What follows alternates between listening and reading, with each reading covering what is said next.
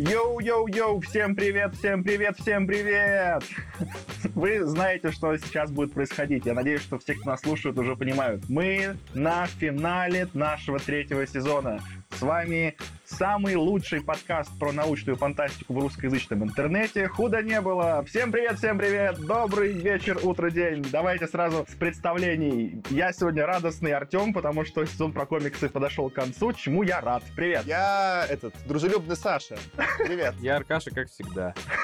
Я Аня, которая сегодня купалась в море дважды. Непонятно, кому повезло из ведущих больше всего. Друзья, можно этот спойлер, что мы такие созвонились, и типа, Аня, что-то такая, какая-то заспанная. Она говорит, да что-то на солнышке разморила и поспала немножко перед выпуском, вот и заспанная. И мы такие, вот, блин. Идеально.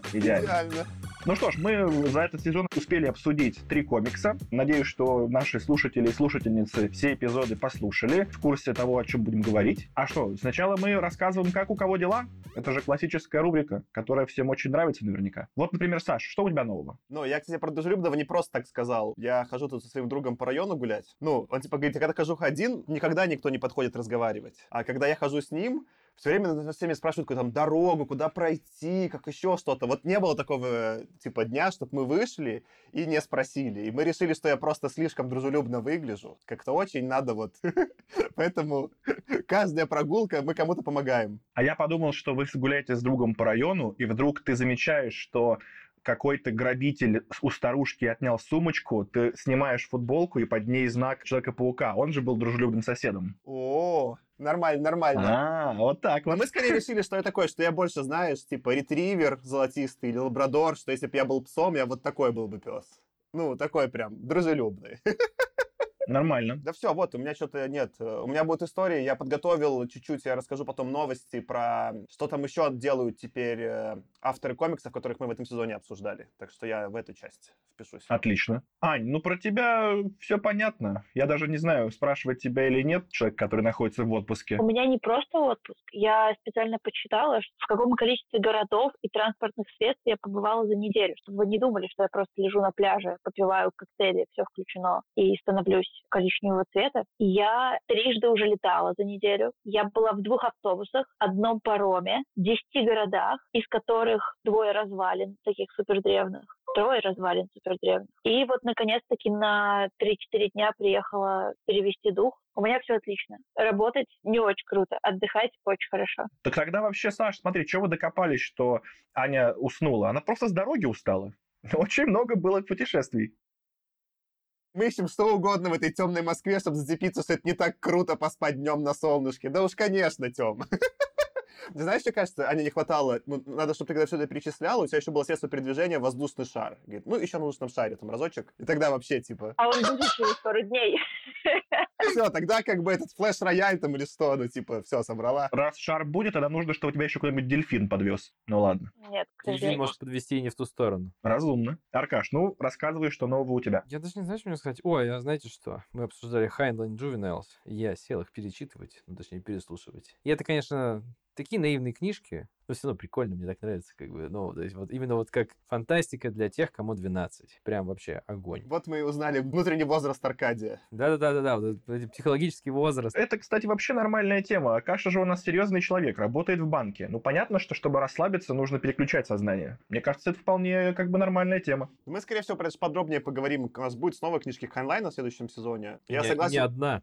И не одна. Я просто начал уже почитывать «Звездный десант», который у нас потом будет. Мы про это подробнее расскажем, когда будет эпизод про начало сезона. Но я согласен, что Хайнлайн, его среди всех как-то очень меньше всех хочется ругать. Он даже когда какую-то полную чепуху вообще городит, он какой-то такой, как будто деда своего слушаешь, такой, да, давай, скажи что-нибудь. И вообще не могу на него ругаться. Давайте я продолжу. Саша, как раз ты тоже зацепил тему, которую я хотел рассказать. Я с огромным наслаждением начал читать первую книгу нашего следующего сезона «Звездный десант». От одного ощущение я Kindle открыл, и там книжечка. И это так сразу тепло стало после комиксов. Мне все-таки, вы поняли, что я скорее критикую этот сезон про комиксы, поэтому я открыл, когда «Звездный десант», и я такой прям, да, вот оно. Вот то, почему я скучал очень сильно. Я все-таки надеялся, что мы из тебя сезоном про комиксы из Соложонка сделаем настоящего солдата. Ха-ха, я понял твой намек. Второе, что я сделал интересного, это посмотрел нового Джеймса Бонда. Как-то я скорее расстроился, потому что мне показалось, что он довольно дурацкий. Хоть и красиво снят, но какой-то дурацкий. Ну и не буду как бы главный спойлер делать, хотя, наверное, логически все должны понимать, чем все заканчивается, но не буду. Ну то есть в конце меня тоже очень сильно расстроило то, что произошло. Кто знает, тот поймет. Мы поговорим после окончания записи с тобой об этом. Я не буду смотреть, мне просто хочется узнать, чем все закончится. А, окей. А по мне так Бонд ничего такой. Последние два до этого были хуже, я считаю. Ой, а мне кажется, наоборот, они были намного лучше. Типа на голову лучше. Но самый любимый мой все равно Skyfall. Skyfall понравился меньше, чем... Skyfall, мне кажется, вообще крутейший. Мне кажется, Skyfall был нудноват. Ну так а и почему тогда тебе не понравился твой брат фильм? Какой? Ну типа, что ты нудноват, и фильм нудноват, я это имел в виду. Я хотел сделать какой-то такой тонкий панчлайн. Мне же нужно, чтобы фильм меня дополнял, понимаешь? Ну да, правильно. Если тебе, значит, нужно читать Джувеналс, то да, тогда Бонд для тебя нудноват. Я согласен, что Бонд был крутой. Вот этот первый, когда Казино Рояль, который Кэмпбелл снял, и с тех пор что-то... Я уже не знаю, в чем там проблема, но было видно, что Крейгу, ну, он как-то совсем уже не хотел сниматься, и с каждым фильмом все сильнее. Такой, за что вы меня сюда привели вообще? Отпустите меня домой уже. Но он по-прежнему вот доставляет эстетическое удовольствие просто смотреть на то, как даже, не знаю, одет Джеймс Крейг, в каких машинах он ездит. Вот это все, это, мне кажется, безумно всегда вот мне нравится. Я даже, кажется, обратил внимание на титрах этого фильма. Я, правда, могу ошибаться, потому что я не успел полностью прочитать название должности, но, по-моему, там есть отдельный специальный стилист, нанятый в фильм конкретно для Джеймса Крейга. Вроде бы. То есть это отдельный. Джеймс Крейг или Дэниэл Бонд? Ой, а я...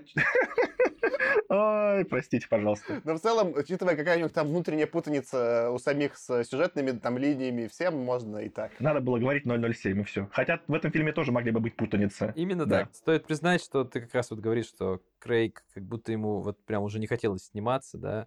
Вот в последнем, вот который вышел, я по нему не вижу, что ему прям уже все достало.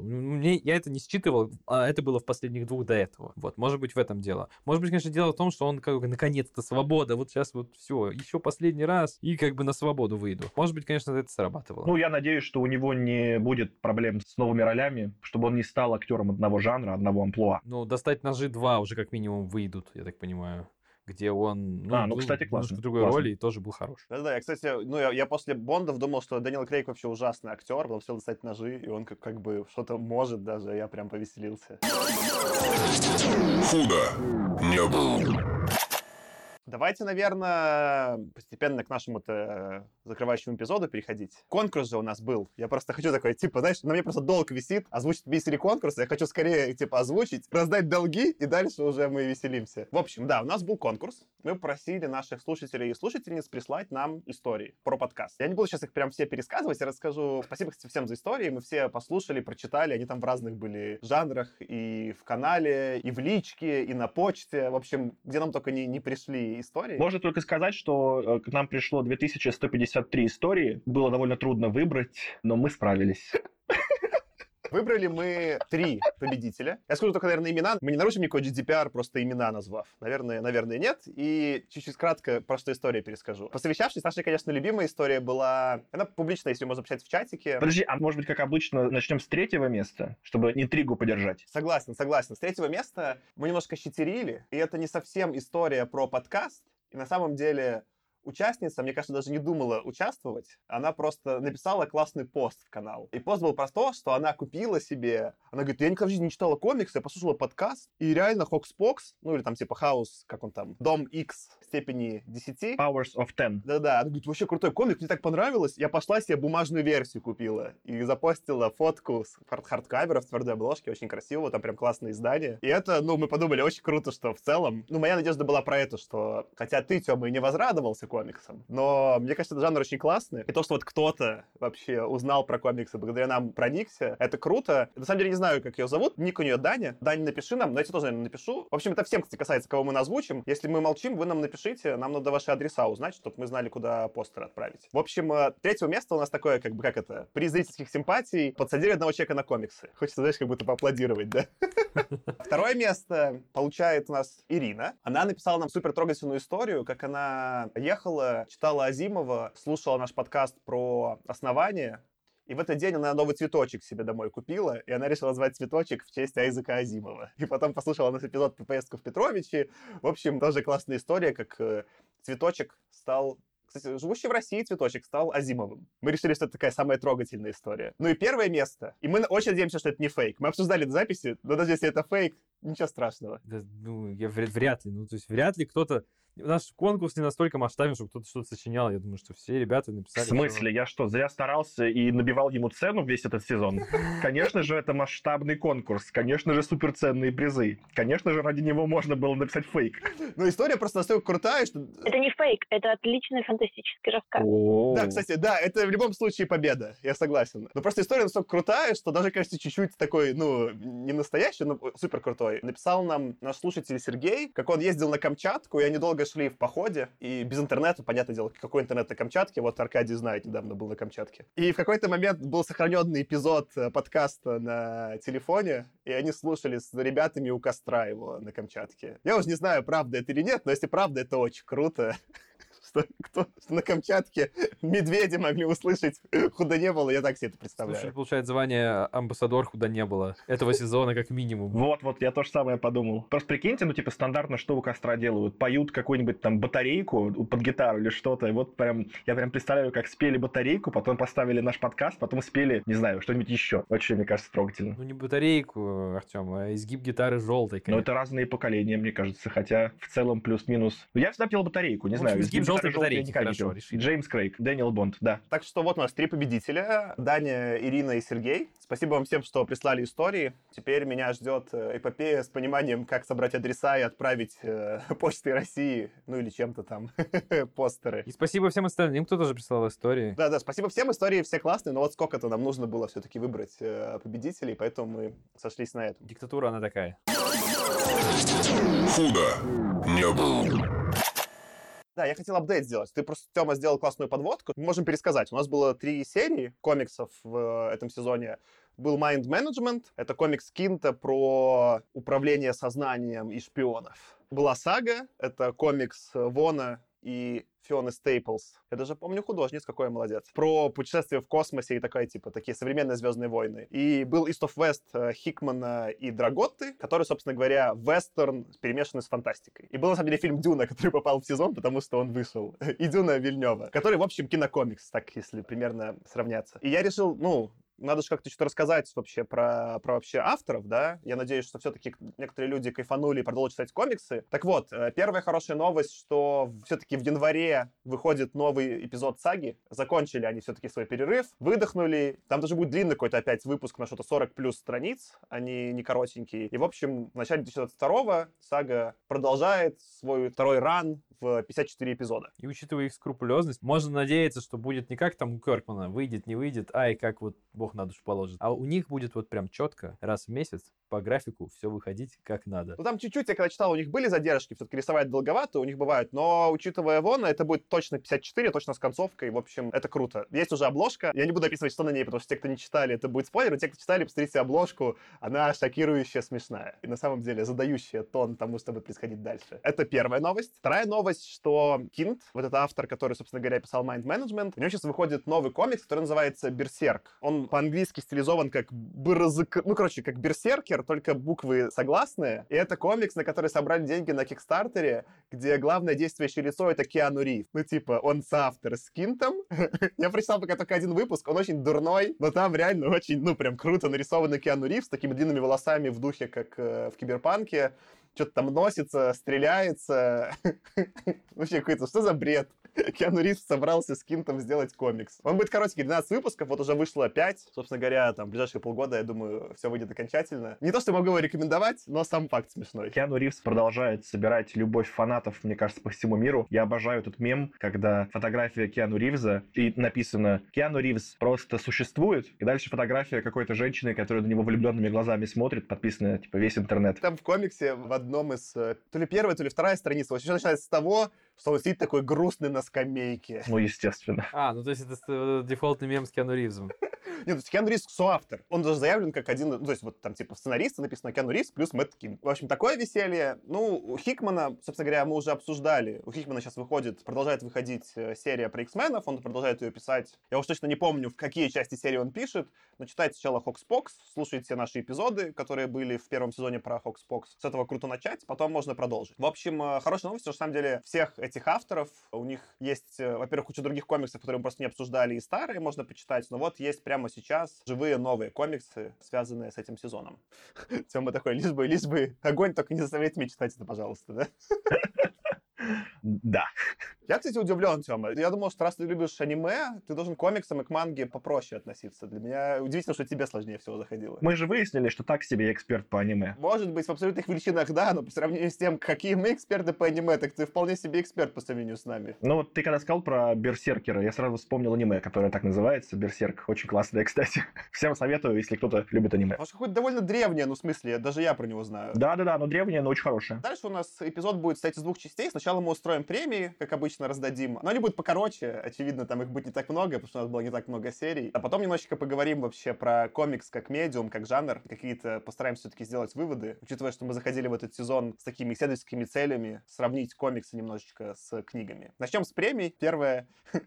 Сейчас Таркаш откажет свою шутку. Короче, я составил список премий, чтобы мы все подготовились. Я скинул в чатик. И первая премия у меня называлась «Лучший персонаж». И, Аркадий, что ты предложил? Ну, я сразу предложил добавить еще одну премию «Лучший персонаж, кроме Гуса». Потому что у меня есть заметки к разным вот номинациям, которые Саша чуть позже озвучит, но под премия «Лучший персонаж» у меня написано два слова «Гусняша».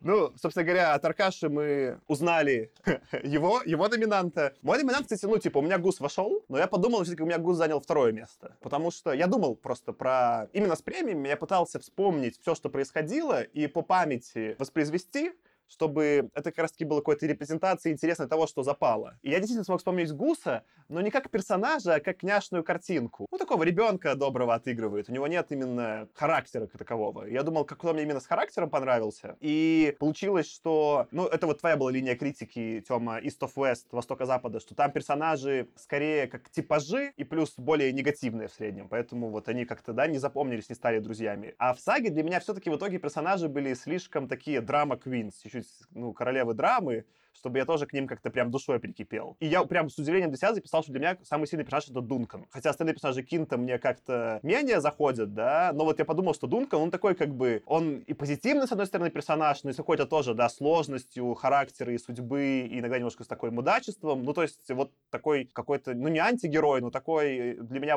казался самый понятный мне, и такой как с таким бы подружился, думаю, я. Вот что-то такое. Когда Саша говорил, я руки поднял над головой, начал ими трясти, потому что я тоже выбрал Дункана. Я про него говорил на протяжении всего Mind Management, что вот он мой главный герой, и в итоге так у меня и осталось. Мне очень понравился такой в каком-то смысле нуарный вайб у него, что он мне напоминал как персонажа Хамфри Богарта, какой-то в плаще, вечно с сигаретой, с прикольной способностью, и такой очень спокойный, рациональный мужик. Не сказать, чтобы он был каким-то, может быть, даже самым ярким, но он достаточно цельно выглядел и получил, к тому же, хорошую арку, когда женился на... или они в отношениях был с сестрой Перье. Я еще хотел бы здесь отметить, скажем так, второе место. У меня это, опять-таки, как ни странно, Саша тоже... Мы с Сашей, видимо, тут как-то пошли в одном направлении. Второе место занял персонаж. Он был в комиксе, который мне понравился меньше всех. Но это персонаж, про которого я бы хотел отдельный комикс прочитать. Или, скажем так, я бы хотел его историю узнать до конца. Для меня это Вавилон, сын смерти из комикса East of West. Мне кажется, что конфликт, перед которым он поставлен, эта попытка отличить, условную матрицу от реальности и понять, какие у тебя ценности и как они встраиваются из моделируемого мира в реальный, кажется потенциально безумно интересным и сложным, и кажется, что этот персонаж даже слегка выбивается по его глубине из всей серии East of West, что в основном это вестерн, по идее, постреляй, покроши кучу людей, для меня, по крайней мере, я там не очень много глубины увидел, хотя он там вроде бы есть, она, в смысле, глубина. А Вавилон реально кажется таким прям очень глубоким персонажем. Я не полюбила «Восток-Запад». Абсолютно это мой тоже самый наименее любимый комикс из всей тройки. Но персонаж, которого я хочу номинировать, как раз-таки оттуда, что удивительно лично для меня оказалось. И это Чемберлен. Он мне очень не нравился на протяжении всего прочтения и второго прочтения тоже. Просто какой-то мерзкий тарикан с потрясающей иронией, чувством юмора, способностями к манипуляциям и созданию всяких схем, которые срабатывают. Потому что по факту-то, если мы посмотрим на финальный исход всех вообще битв, он победил. И если бы не вмешательство Волка и его маленькой компании, Чемберлен бы был самым крутым. Поэтому отдаю ему за бородку и костюм первое место. Я бы только маленькую поправку сделал Аню, что все-таки в моем представлении он занимался не схемами, а схематозами.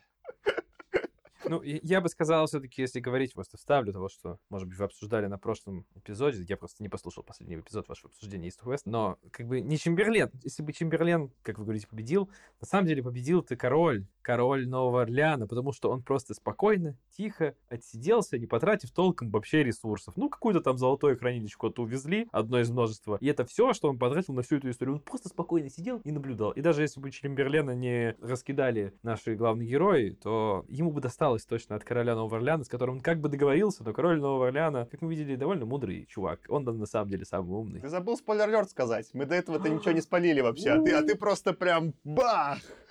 Ну, мы же сказали, что мы надеемся, что все прочитали. Ладно, я тогда еще тоже свои пару слов вставлю. Когда я тут написал вот премия «Лучший персонаж, кроме Гуса», у меня тут подписано «Сразу стало очень сложно». На самом деле, конечно, ну, не то чтобы сложно, но действительно, там, выбрать каких-то отдельных персонажей не такая простая задача. Я так же, как и Саша, и вот в этой номинации, и в остальных пытался вспомнить, что мне, в общем-то, просто приходит на ум, именно в смысле, что запало. Как мы вот уже обсуждали много персонажей Кинта, что они у него, ну, не очень выходят с точки зрения вот прям наполнения персонажей. Но я тоже разве что вот Дункана вспомнил почему-то и выделил. Ну, мы в целом уже это обсуждали на последнем эпизоде обсуждения Mind Management. У Хикмана мне показалось, что все персонажи были такими гордыми носителями функции движения сюжета вперед. Ну, это вот то, что ты, как Саша озвучил, линия критики Артема, я тут в целом согласен. И действительно, если кого-то и выделять, то это вот дедушку Арчибальда. Мне про него как раз было бы интересно приквел почитать. Его прошлое Арчибальда Чемберлена, как он пришел туда, как он пришел, это правда могло бы быть интересно. Ну, просто какой-то такой вот коротенький спин-офф. Про персонажей я не знаю, вот про Вавилона мне непонятно, какой бы мог быть сюжет. Это же либо его история там, как он в «Матрице» сидит, ну, вряд ли это может быть само по себе интересно, либо какое-то будущее, которое, ну, за рамками этого истории, которая нам показана в East of West, оно тоже может быть уже каким-то таким... Надо новый сюжет какой-то придумывать, это уже не в рамках этого сюжета персонаж. А про Арчибальда, мне кажется, вот, ну, да, он, как Аня сказала, он такой мерзкий, но не означает, что если персонаж мерзкий, то он плохой персонаж. Ну, вспомните, я не знаю, какого-нибудь того же Кристофа Вальца в «Бесславных ублюдках», да? Ну, то есть это абсолютно мерзкий чувак, но замечательно построенный, ну, и снятый персонаж. Он прям антигерой, то есть как бы негативный чувак, за которым очень интересно наблюдать, а не просто такой танк, например. Но в целом все-таки там персонажи, конечно, Вона лучше всего получались, и я не знаю, если кого-то и выбирать, то я, в общем, что-то думал, но подумал, что, наверное, все-таки более такими какими-то прописанными и believable, правдоподобными, простите, персонажами были все-таки именно главные герои Алана и Марка, и я бы вот, наверное, как бы, если вот прям вот честно выбирать, ну, забудем про Гуса, ладно, выбрал бы их, потому что действительно, ну, это персонажи, у которых как будто есть какие-то характеры вне рамок сюжета, который происходит вокруг, и в том числе поэтому за ними интересно наблюдать. Кайф. Мы, наверное, не будем, да, считать, сколько там было упоминаний кого, в общем, сами слушайте, решите, если прям очевидно победитель. Гус. Надо просто аркадскую шутку уже продолжить.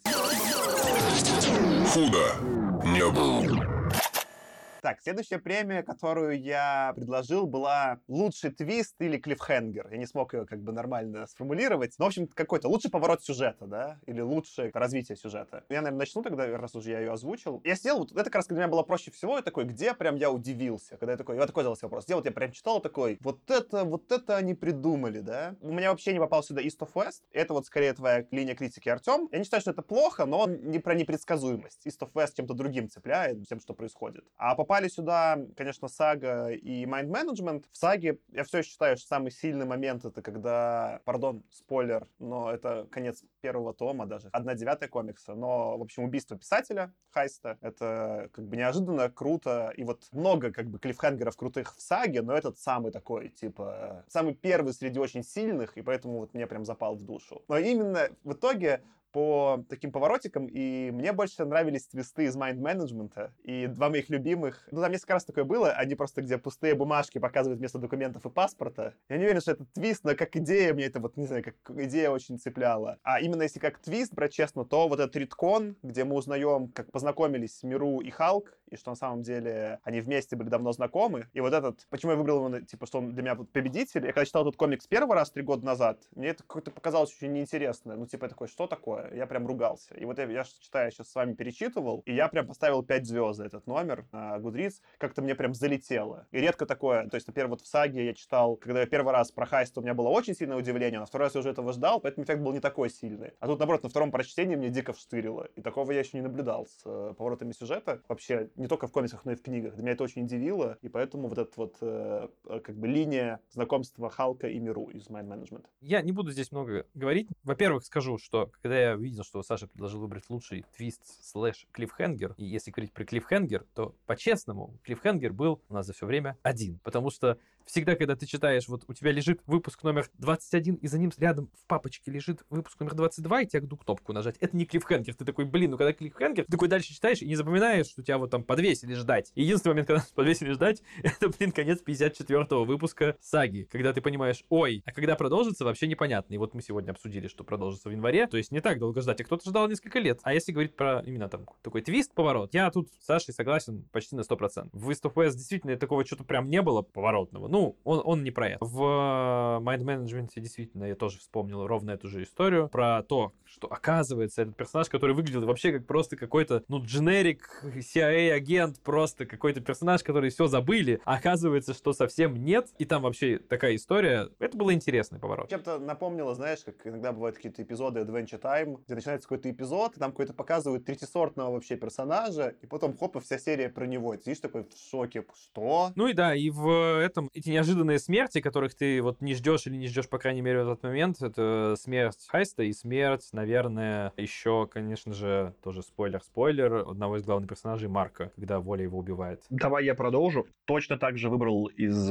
«Саги» момент смерти Марко, потому что это был момент, на котором, вот как ты говорил, Аркаш, что персонажи в «Саге», главные герои, наиболее хорошо были прописаны, и поэтому именно с ними у меня возникла какая-то самая крепкая эмоциональная связь, и на некоторые смерти в этих комиксах было плюс-минус наплевать, а вот конкретно на смерть Марко я прям расстроился. И когда я думал над этой номинацией, я просто вспомнил свои эмоции от того момента, который, в принципе, ну, может быть, он не то чтобы прям какой-то поворот, но у меня создал эмоциональную такую прям, ну, расстройство, поэтому я вспомнил его. И еще я хотел отметить немножко другую тему. Я вот когда думал насчет этой номинации, то пытался вспомнить в первую очередь какие-то драматические моменты, которые, ну, вот как-то шокировали меня. И вспомнил один недраматический момент. Точнее, даже 2 недраматических момента. И я даже не знаю, какой из них выбрать, но в этом комиксе они были... То есть, вообще, сага была в целом довольно-таки дерзкой, да, и смелой с точки зрения того, что там изображали. Там было много моментов, которые могли бы шокировать, но я в первую очередь вспомнил дракона, и во вторую очередь я вспомнил великана с дубинкой. Я не буду, наверное, описывать, что конкретно меня в этих кадрах впечатлило, и просто было неожиданным для этого медиума, да. Я просто не думал, что такое можно показать. Ну, или зачем это показывать. Но он показал, и это было как бы... Вот это поворот! Так тоже можно было. А какого ты выберешь из всего этого фаворита? Первое место 100% это смерть Марко. Просто раз вы уже заспойлерили всю сагу, то можно сказать, что вот на обложке нового выпуска, который будет, там семья... Я забыл, как всех зовут, помогите мне. Алана. Алана, дочурка. Марко. Так нет, Марко мертв уже, там отчим, там стоит какой-то... А, ты просто сказал вся семья, я подумал, вдруг он там как-то ожил. Нет, там стоит Алана, дочка, которую забыл, как зовут. Рэйчел, что там, Сейзел? Хейзел. Алана, Хейзел и какой пузатый отчим стоит в какой-то дурной футболке с принтом. Для меня вот это было больше шок, чем смерть Марка. Я такой, что? И карго-шортах. Да, такой, что, уже заменили? Да, действительно, она немножко странновато выглядит. Я просто когда увидел, я не понял, а кто это вообще? И Саша такой говорит, там очень смешная обложка. Я такой, почему она смешная? Я что-то шутку какую-то не понял, что ли? Теперь я понял, что нет. Все-таки я все правильно понял. Точнее, я все правильно не понял. Аня, какие у тебя повороты сюжета зацепили? Я сейчас перед финалом решила еще раз перечитать Mind Management, и прям с первого кадра такая «Вау!» И в каждом кадре какие-то детали, я такая «Обалдеть!» И первый выпуск на вот моем втором прочтении заиграл вообще другими красками. Именно потому, что я уже знаю, чем это все закончится и к чему все эти комментарии. Когда я читала первый раз, я такая, не понимала. А сейчас буквально каждый комментарий для меня — это отсылка к следующим эпизодам, к тому, что это уже все было. Это очень мощно работает.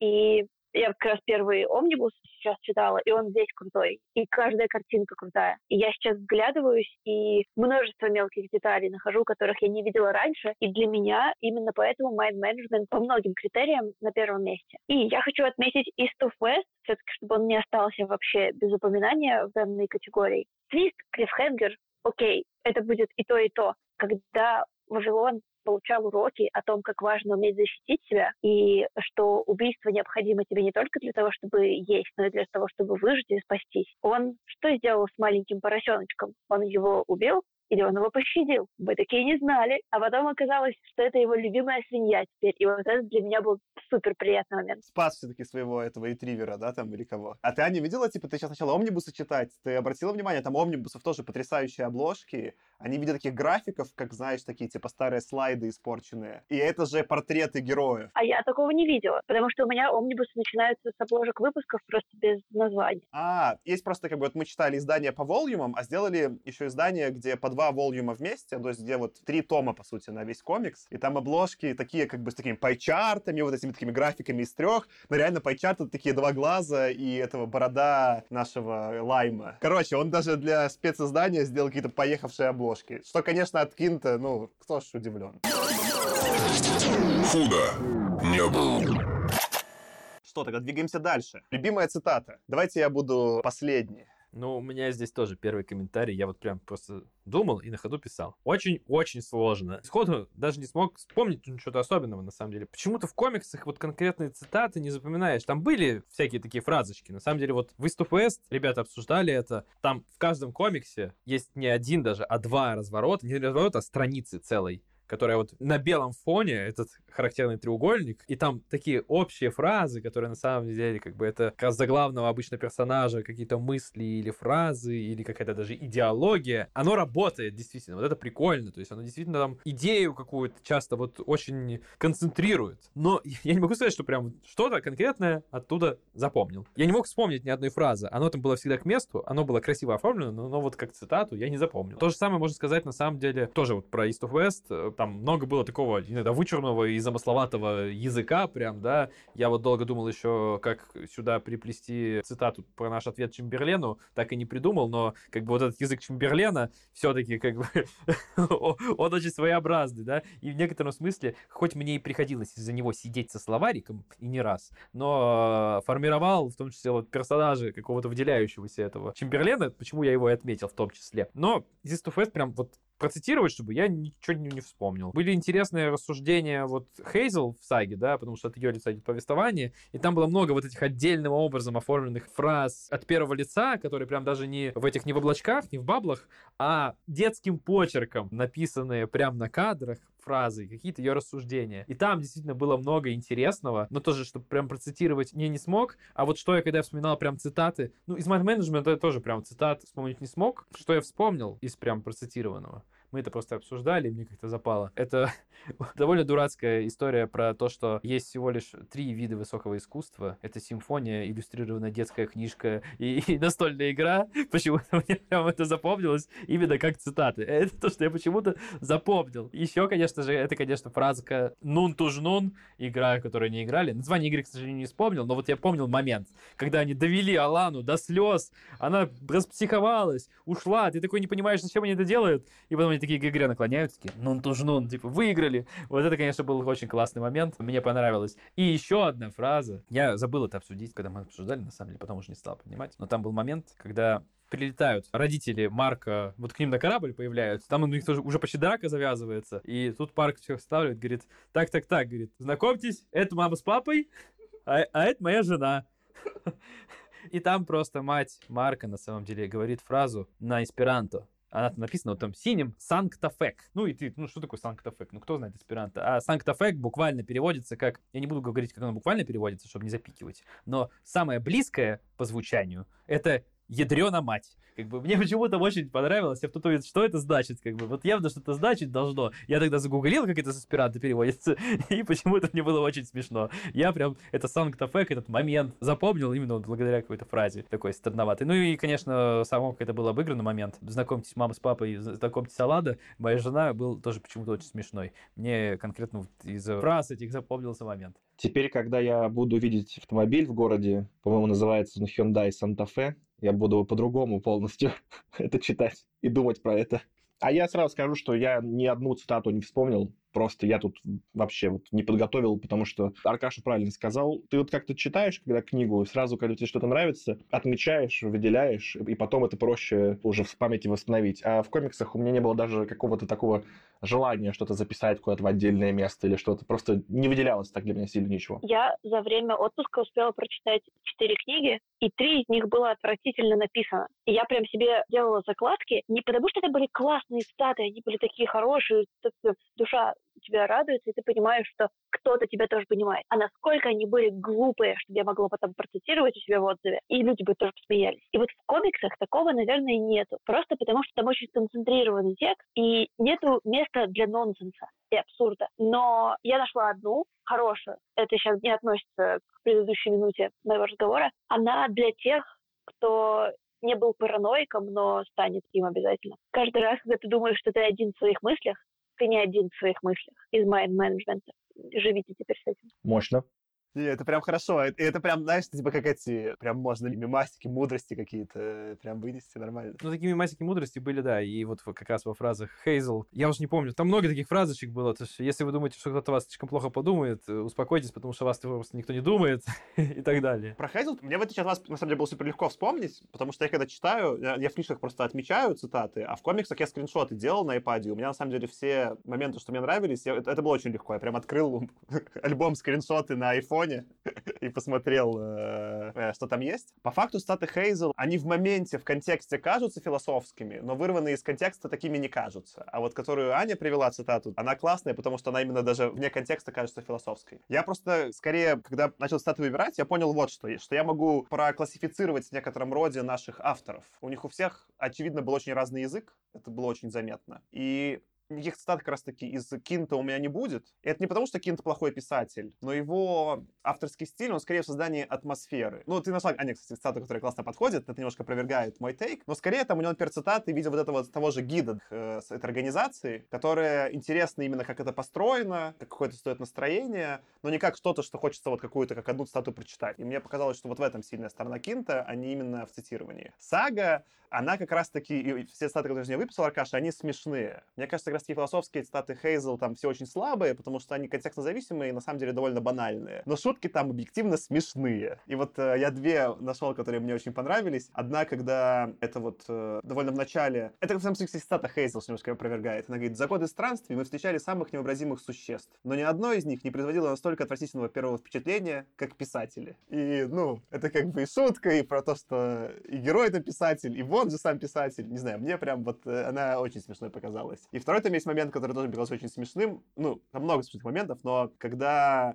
Я забыл, как ее зовут, трансвестит Петрикор. В какой-то момент идет делать заклинание, и в итоге говорит там кому-то, чуть ли там не Господу, типа, please, send me someone to fuck.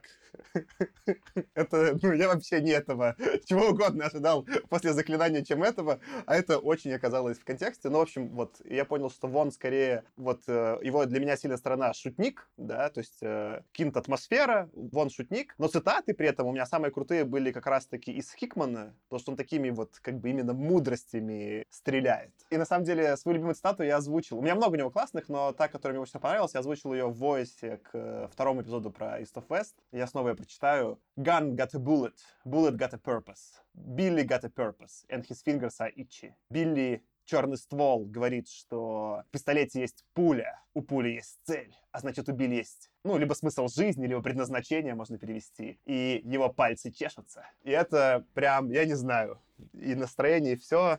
В общем, вот моя любимая цитата из всех серий. Худо не было. Предпоследняя номинация наша, я назвал ее «Лучший кадр или арт». Что отличает комиксы от книг, что там есть визуальная составляющая. Я думаю, кстати, отчасти нам от этого было сложнее по факту обсуждать это все, потому что визуальную часть очень сложно, кроме как сказать, ну, не знаю, вы там все говорили, например, в East of West, что, ну, Драгота гений. Но он действительно гений, но как это реально сформулировать словами, это очень сложно, почему он крутой. Ты смотришь глазами и видишь, насколько он крутой, да, по идее, это объясни словесно, в чем прелесть Драготы. Из хорошего... Мне кажется, все художники в этих сериях были выдающиеся. Я много читал в своей жизни комиксов, там разного бывают очень по шибу художники, но вот эти все, и Кинт, и Фиона Стейплс, и Драгота, они прям выдающиеся художники. Это как бы лучшие из лучших в американских комиксах. И в этом смысле арта было много классного. Я прям в итоге записал сцены, которые мне, скорее всего, нравились. В «Саге» самое крутое это были развороты, когда я прям бумаги читал, и когда там разворот ракеты на 2 страницы, нужно книжку повернуть, или разворот с этим с батей, ЖК-телевизором, и ты так огромный, когда ты книжку открываешь, он прям огромный. Ну, это прям картинки, которые я визуально как образы запомнил, супер легко вспомнить. В Mind Management тоже было очень много классного. Акварельный закат в одном из первых выпусков, когда через разводы краски передан атмосфера сцены. Я не думал, что такое можно вообще в комиксе сделать, чтобы это работало. Это работает, это запоминается. Идея с комиксами на полях, как вообще визуальный прием, где маленький комикс внутри комикса про то, что происходит еще отдельно, который еще по-другому нарисован. Мне больше запомнился, когда они «Письма смерти» обсуждали почему-то. Ну, это было очень круто, потому что это совпадало с сюжетом, происходящего в самом комиксе. Но именно если как именно один кадр выбрать, то мой любимый из Mind Management — это детская книжка, где вот эта вот девочка, которая животных любила, представляет всех как такие в майнд-менеджменте, прям как вот как я в детстве читал книжки, они такие там все ходят, и такие там медвежата, в общем, очень милые. Но я к чему веду? И тут я, Тёма, с тобой согласен. Они все очень крутые, но Драгота просто сущий гений. Это невозможно. Я не понимаю, как можно выдавать столько крутого арта, причем стилистически очень разнообразного, да? Если, например, и у Стейплс есть прям конкретный ее стиль, в котором она рисует, и у Кинта он очень безумный, но прям его, то Драгота захватывает все. И мангу, и американские комиксы, и европейские. Как-то это все вот миксует вот в таком каком-то невероятном сочетании. Там много потрясающих кадров. Я, опять же, как всегда, люблю выбирать либо то, что связано с медиумом комикса. Чего я никогда не видел, это вот когда там стреляет из ружья, убивает индейца, ну как это, Chief of Chiefs, убивает его Justice, и такая, типа, показывает, как долго камера отлетает, и он, типа, сидит там с пулей. И то сколько там, 2 страницы или 3 страницы. Я такого приема никогда не видел. Это просто... Ну вот, я такого не ожидал, это просто визуальный прием крутой. Заморочиться и в комиксе нарисовать, по сути, пролет камеры, типа, через планету, да, и решить, что это сработает. Ну какой-то Драгота дурной вообще. Но именно запомнился мне, почему-то запал в душу больше всего кадр ближе к концу серии, и это кадр, где в поле пшеницы после битвы стоит смерть, и напротив него стоит война. Сидит такая на одном из взорванных, по-моему, псалмов, и там какая-то тишина, не знаю, вот эта вот рожь, как в России, не знаю, вот почему-то... Вот этот комикс был про дуэли, и это был лучший кадр дуэли, ну, в данном случае, скорее, еще пока моральной дуэли, да, а не физической. И он почему-то мне прям очень запал. Так что он мой любимый, как кадр. Если говорить про такой, про арт в общем, то да, я тоже себе записал, что хороши все. То есть и вот у Стейплза очень такой, как бы, интересный стиль, как бы, я не знаю даже, что по нему подчеркнуть, но при этом, по сравнению там с другими какими-то комиксами, которые я читал, это выглядит оригинально, я даже, мне сложно сформулировать, чем. И Кинт, в первую очередь, наверное, хочется еще раз его похвалить за какие-то вот эксперименты, то есть эксперименты с медиумом, именно сочетание арта с повествованием, с тем, что внутри происходит, это у Кинта прям очень классно получается. То есть вот техническая какая-то изобретательность. Да и просто с инструментами. Никто же, ну, там, использовать акварель или обрезки, или там что-то в комиксах, это какое-то, ну, так никто не делает. Да, я говорю, это техническая изобретательность во всех смыслах. Это и сочетание там с текстом, и сочетание там с происходящими событиями, и работа как бы вот со средствами, которыми он творит это все. Прям Кинт, ну, красавчик. Вот, но там за General Art, да, если вот прям вот обобщать, да, целиком, я бы тоже отдал, как бы, пальму первенства Драготе. Просто, я не знаю, то есть даже вот если мы все баблы зачеркнем, перемешаем все кадры, да, и просто вот полистаем рандомные, даже вот, как это называется, тайлы, ну, в общем... Ну, панели, да, из комикса. Точнее всего будет выглядеть, конечно же, работа Драготы. Просто потому, что, я не знаю, это вот в некотором смысле, как, если помните, был такой персонаж Столенхаг, который Tales from the Loop. Сначала это у него вообще был набор каких-то картинок, по которым он потом издал книгу с какими-то короткими историями, по которой прям целый сериал сняли. То есть, когда человек... Просто объясни, что персонаж есть настоящий художник. Да-да, Саймон Столенхаг. Это художник, который нарисовал, просто он рисовал набор каких-то артов на какую-то такую фантазийную тему, да, такой альтернативная история, такие 80-е альтернативные истории, где там что-то крутого изобретали. Ну и там, посмотрите, просто Саймон Столенхаг, прям рекомендую даже купить его артбуки. У меня там 3 штуки дома лежат, а те 4 уже, как бы, 4-й еще не прочитал сам даже. 4 штуки артбука у него вышли, там, по-моему, они все есть на русском. Прям очень классно. То есть чувак просто рисует, даже если ты без текста рассматриваешь его работы, это само по себе формирует какой-то очень интересный мир, который благодаря просто арту раскрывается сам по себе, и у Драготы то же самое, вот как мне кажется, потому что он прям очень сочно, даже берем все повествование происходящее, перемешаем кадры, то, что он рисует, это задает очень красивый и интересный мир, сравнимый по уровню изобретательности, чисто визуальный, с чем-то на уровне там «Звездных войн» или там «Пятого элемента», да, если там из фантастики что-то вспоминается. Блин, ты украл мою, типа, у меня была про это специально «Пятый элемент», вон в скобочках написано для следующей номинации. Черт! Извини. Это было неумышленно. Я отдаю здесь без вообще обсуждений Драготе первое место. А, да, и про кадры. Про кадры. Я стал вспоминать, конечно, кадры какие-то. Первое, что мне пришло в голову, это разворот с ЖК королем роботов, потому что я не знаю, почему-то он невероятно смешным был и запал мне прям в память очень сильно. Потом я вспомнил, уж не знаю, потому что он был там классный, но я прям рассматривал обложку последнего выпуска East of West, потому что в East of West там достаточно минималистичные обложки с каким-то одним из персонажей были, а вот на последний он объединил всех, и это прям очень классно смотрится. Не знаю, мне прям очень понравилось. Но вообще, если вот говорить про лучший кадр, что я вспомнил, это 6 страниц абсолютно черных, и вот это как вот кадр, когда, ну, не знаю, можно ли это назвать кадром, но это, блин, очень хорошо работало в том моменте, где это было у Вона. Это вот, не знаю, я бы вот, наверное, если прям кадр давать, это вот те самые абсолютно черные пустые страницы. Даже, мне кажется, читер, он говорит, типа, Драгота лучший художник, но лучший кадр у Фионы Стейплс. Ну, кстати. Да, а художник лучший Малевич, получается. По стилю мне, конечно, очень понравился Кинт. Просто такая супер тихая, спокойная, красивая акварель с огромным количеством деталей. Безоговорочно первое место. И в целом мои самые любимые картинки были, где Миру представлялась всем окружающим воинам. То есть вот она такая неказистая девушка, а на следующем кадре она воительница, богиня, принцесса с развивающимися волосами, с цветами, которые ее окружают, с мечом, с крутой такой японской одеждой. И тут я вспомнила, что те кадры, которые мне больше всего нравились в East of West, это была Ксяо Лиань в своем либо боевом облачении, либо просто круто стоящая. И там в моменте, где на нее покушение происходит, и она такая до этого была голая, а потом успевает на себя накинуть такой крутой халат какой-то, который скрывает ее основные вторичные половые признаки, но при этом оставляет открытым какую-то часть ее тела, которую можно показывать детям. И вот она стоит с такими длинными волосами, с оружием, в одежде, которая так не спадает, и у Драготы вообще, я уже об этом говорила, очень крутые позы. Всегда чуваки становятся так, ноги выпрямив, подбочинившись немножечко, и это супер выглядит устрашающе и круто. И меня вот эта параллель поразила, что и у Драготы были такие сильные женщины-воительницы. Ну, они были прям устрашающими, действительно, потому что они несли смерть. А Миру, она тоже была таким вестником смерти фактически, но она была очень красивой. Я попробую быть последовательным. Я продолжу говорить, что гений Драгота, но приз я отдам Кинту. Потому что... Читеры! Наш подкаст читеров!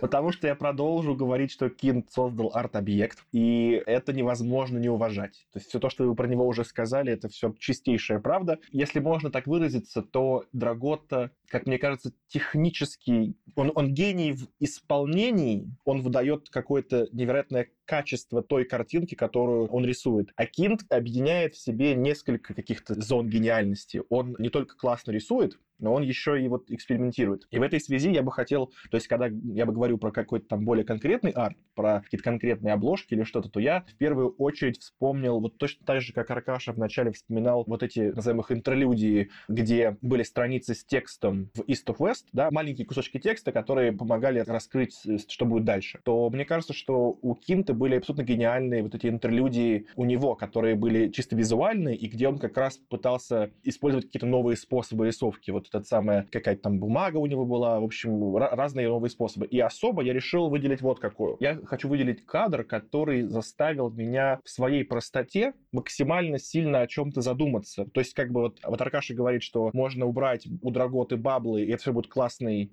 мир. Мне кажется, что Кинт смог в одном очень минималистичной странице создать у меня просто взрыв мозга. Да, что же будет дальше? Это был кадр, когда был контур головы Миру одним цветом нарисован, и контур головы стирательницы, нарисованный другим цветом, ну, типа, одна была синяя, другая красная, и они были наложены друг на друга для того, чтобы можно было использовать вот эти самые, там, типа, 3D-очки. И для меня это был взрыв мозга, потому что я подумал, а что, если это вообще один человек? Что, если нам дали намек, что, типа, это просто расщепление сознания, по факту они вот накладываются, и в итоге мы поймем, что это один и тот же человек. Эта страница была, наверное, из всех его таких вот страниц самая минималистичная, по-моему, если я правильно помню. Но информация, которую она мне изложила в голову, была просто бомбическая. Поэтому я скажу Кинт, хотя Драгота гений.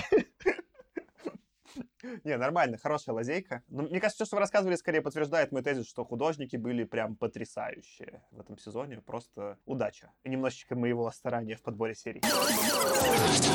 Худо не было. Барабанная дробь. Переходим к главной и финальной премии. Это лучшая серия комиксов, что мы обсудили. Тут давайте, все-таки я веду правило, надо будет выбрать одну. И давайте какой-то хотя бы краткий тезис, почему та или иная серия. Я надеюсь, что я все-таки сломлю ваш тренд. И у меня любимая серия — это Восток-Запад, East of West. Я обосную почему. Кроме того прочего, что, по сути, все комиксы в этом сезоне... Я не читал целиком все серии, но я начинал их все до подкаста. Поэтому, по сути, у меня как бы был второй заход во все серии таким более свежим взглядом, немножко изменившимся после книг. И сага для меня скорее просела, потому что оказалась такой, типа, ну, как некоторой драмой скорее, да, такой, типа, сериалом-драмой, которая очень классно смотреть первый раз, но пересматривать уже, ну, это, типа, не так интересно, да. Mind Management, я с тобой согласен, Артем, что это скорее какой-то, это куда больше арт-объект. Я даже не, ну, типа, я не особо даже могу в своей голове комиксом назвать. Если я просто вот использую призму прям как бы комиксов или серии, то это не лучшая серия. Но это не то, чтобы я хочу как-то, да, наругать Mind Management. Тут скорее надо как-то использовать чит-код, это как именно рассматривать как арт-объект, и тогда это мы вообще в других разговариваем, да, о концепциях. А East of West — это для меня объективно лучшая серия. Можно что-то и критиковать, но я попытаюсь просто этот... У вас там просто последний эпизод, который я послушал, вы там совсем что-то подвываете, особенно ты, Сёма, что ой-ой-ой, ругаетесь, а я все-таки вот эту позитивную вот вложу и похвалю. И линия моей защиты, да, или некая там линия обоснования будет вот то, что Аркаш начал говорить. Есть такой жанр, типа вот фильмов типа «Пятого элемента», где креативность людей, и эта креативность заключается не совсем в сюжете. Ну, если, например, вспомните «Пятый элемент», все-таки, например, критику Тёма East of West, можно к «Пятому элементу» точно так же переложить. Это какая-то банальщина, ну, в смысле, какая-то тупая история, там какая-то одна девица сбежала, и с ней чувак бегает. Ну, в смысле, там, ну, если ее вот именно анализировать на таком уровне сюжета, да, то «Пятый элемент» окажется какой-то очень проходной вещью. Но это фильм, который я один из наиболее ярко помню из своего детства. Я помню многие сцены из него до сих пор. Про мультипаспорт, я не знаю, но это мем. Но мир «Пятого элемента», да, это вечеринка, на которой я хотел бы оказаться. Чтобы все были в таких костюмах, чтобы у меня тоже был мультипаспорт, чтобы я там, не знаю, носился по этому кораблю, сходил в оперу вот эту с синей поющей женщиной. И вот East of West, наверное, такой же мир, не то что в котором я хотел бы оказаться, он такой более жестокий, но хотя оказаться тоже прикольно, ехать куда-то на лошади. Вот, я кидал это в чатик, и это будет, наверное, в описании там предыдущего эпизода. Я еще включил музыку из спагетти-вестернов, и она как бы для меня вот это прям создала антураж пустыни, и вот этого, где все выясняют все, типа, реально на пистолетах, и все как бы решается крутостью, да. И даже там вот эта одна сцена, где в конце смерть уже стреляет пулей, щелкая ее с пальцев. Ну, это вот, это просто круто, это бэдэсно. И отчасти я люблю комиксы за вот это ощущение бэдэсности. Я даже не знаю, как это перевести нормально на русский, тут мне придется оставить английский термин, но какой-то вот безумной крутости. И почему именно East of West? Мне кажется, это очень крутой коллаб именно Хикмана и Драготы. И действительно видно, как они немножко тянули в разные стороны, как один скорее больше хотел вестерн, второй больше хотел фантастику. Но в итоге случилась какая-то магия, которой нет отдельно в работах Хикмана и без Драготы, и нет отдельно в работах Драготы и без Хикмана. Какой-то вот случился у них прям креативная какая-то любовь, которую я прям чувствовал на каждой странице, где они прям сидели, прям видно, как они на веселье это придумывали, как они просто вот в каком-то диком угаре бесконечной креативности набрасывали. Если к этому применить призму, логично ли это, да, это, может, нелогично все. Но если вот именно насладиться тем, чем можно насладиться, например, в «Пятом элементе», да, в каком-нибудь фильме, вот как сравнение, то этого в East of West было много. Я вам скинул в чатик цитату, там берут интервью у одного из, по-моему, создателя Гандама, что ли. Ну, короче, японский режиссер, и он рассказывает, по-моему, как он действительно с Гандамом работал, и он говорит, что в какой-то момент он понял, что, ну, он слишком амбициозно на себя проект взял, и его желание создавать превысило то, что он реально может, ну, как бы это довести до ума. И он говорит, в итоге что-то получилось супер креативное, но, может быть, местами не супер, да, там, какое-то логичное или продуманное. Он говорит, ну, как и всех своих, типа, все мои творения — это мои дети, я их тоже люблю. И мне кажется, я ценю больше для них искусство, что вот это случилась креативная вспышка. Она нелогичная, она не нудностройная, как любишь Аркаша, но она какая-то вот энергичная. И по энергии East of West — это просто лучшая серия из этого сезона. Нормально задвинул. Можно тогда резюмировать, что надо было просто это сказать сразу, как ты про это начал говорить. Сейчас уже, наверное, будет непонятно, что я имею в виду. Но получается, что если резюмировать, то East of West — это дикий угар на Диком Западе. Да, да. Ну, давайте я продолжу. Выбираю сагу. Я пошел немножко по другим критериям. Для меня критерий был следующий. Какой комикс мне было наиболее увлекательно читать, и при этом я каким-то образом мог ассоциировать себя с персонажами. Я вот, когда ругал East of West, один из элементов критики был, что, ну, какие-то непонятные выдуманные люди что-то делают где-то в каком-то непонятном выдуманном месте, и все друг друга убивают. Я, конечно же, там преувеличиваю во многом, но тезис про то, что непонятные выдуманные люди, он как раз про то, что мне там было сложнее искать и находить причины действий, которые совершаются зачастую, а в саге практически каждый персонаж имел для меня какое-то реальное воплощение. Я прекрасно, как говорил Акаша в начале, понимал мотивации и суть действий родителей Хейзел. Я очень-очень хорошо поверил в существование реальных мамы и папы Марко. Прямо они были очень коротко, но идеально прописаны, на мой взгляд. И каждый персонаж в той или иной степени мне был прям понятен, и поэтому, читая это произведение, я как будто бы больше читал книгу, в которой у меня как будто бы мне сделали иллюзию того, что у меня больше экранного времени было про каждого персонажа, и мне как будто дали больше мяса про них. В то время как, когда я смотрел, видите, смотрел даже не читал, я смотрел East of West, вот. Я, видимо, не случайно оговорился, то я хотел просто реально убрать баблы и просто смотреть на то, как рисует Драгота, и кайфануть только от этого. А еще желательно я бы хотел какой-нибудь огромный монитор, просто вот как голова этого монарха из саги, чтобы вот у меня на огромность, на целую стену, чтобы мне рисунки Драготы показывали. Вот и ты, Тима, полюбил королевскую семью, да? Королевская семья, кстати, классная, реально. Мне прям реально понравилась. Про Mind Management. Я бы Mind Management поставил на второе место, потому что, ну вот, все-таки сложновато было. Сложновато было следить за всеми перипетиями и всеми событиями. Что тоже, ну вот, получается, лучшие там персонажи в одном комиксе, лучшая рисовка в другом комиксе. А в итоге лучшим комиксом я выбираю то, что было по факту посередине. Это не так выдающееся по рисовке, и это не такое выдающееся произведение по задумке и по ходам, которые были использованы. Но оно вот как раз-таки вот на этом каком-то странном балансе находится, где и не слишком заумно, но при этом смысл есть, и не слишком попкорного, хотя, естественно, попкорного, но как-то вот какой-то, короче, баланс там есть. Поэтому сага. Ты в этом смысле, конечно, такой наиболее попкультурный. Я посмотрел оценки на Goodreads. У всех этих комиксов высокие оценки. У саги самые высокие и больше всего читателей. Она самая популярная, по сути, и даже среди всех этих любимых комиксов наиболее горячо любимая. Я даже не знаю, что сказать сверх того, что сказал Артем, потому что Артем озвучил, ну, не один в один мысли, которые я хотел озвучить, но практически сказал то же самое, что у меня было на уме. В общем-то, темы...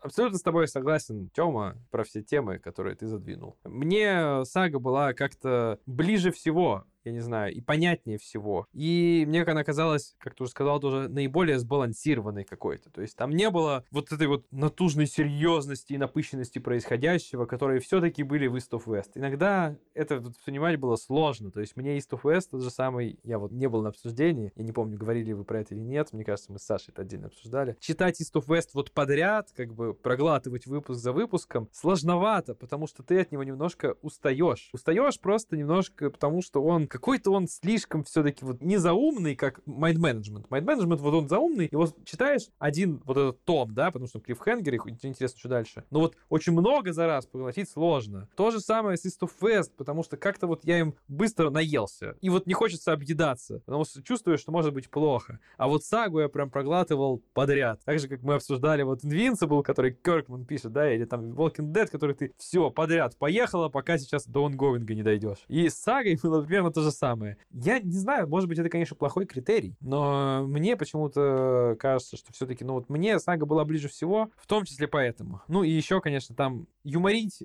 пытались немножко все. В Саге этого было побольше, и это было наиболее сбалансированно вписано. Мне вот еще вот это понравилось. Ну и то, что ты, Артем, сказал. Персонажи, которые... Это не совсем даже история про персонажи, с которыми себя получается ассоциировать, но персонажи, которые мне гораздо больше понятны, были в Саге. Для меня это важно, когда я читаю что-то, поэтому я здесь голосую за Сагу. Mind Management на первом месте у меня. Пусть это и арт-объект, а не комикс, наверное, в полноценном таком виде. Но если бы мне сказали, Аня, что ты можешь порекомендовать из этого набора произведений, я бы выбрала именно Кинта. Очень красиво, интересно, захватывающе, особенно во втором прочтении. Я бы отдельно рекомендовала, может быть, не весь, но как бы перечитывать и пересматривать. Потому что в Востоко-Западе мне было чересчур от насилия, скорее всего. И мне казался он таким по площади. Я не считывала вот эти вот все слои, которые, Саша, ты видел с твоей начитанностью комиксов. А в Mind Management мне удавалось рассмотреть в некоторых кадрах что-то большее, чем просто то, что было на первом плане.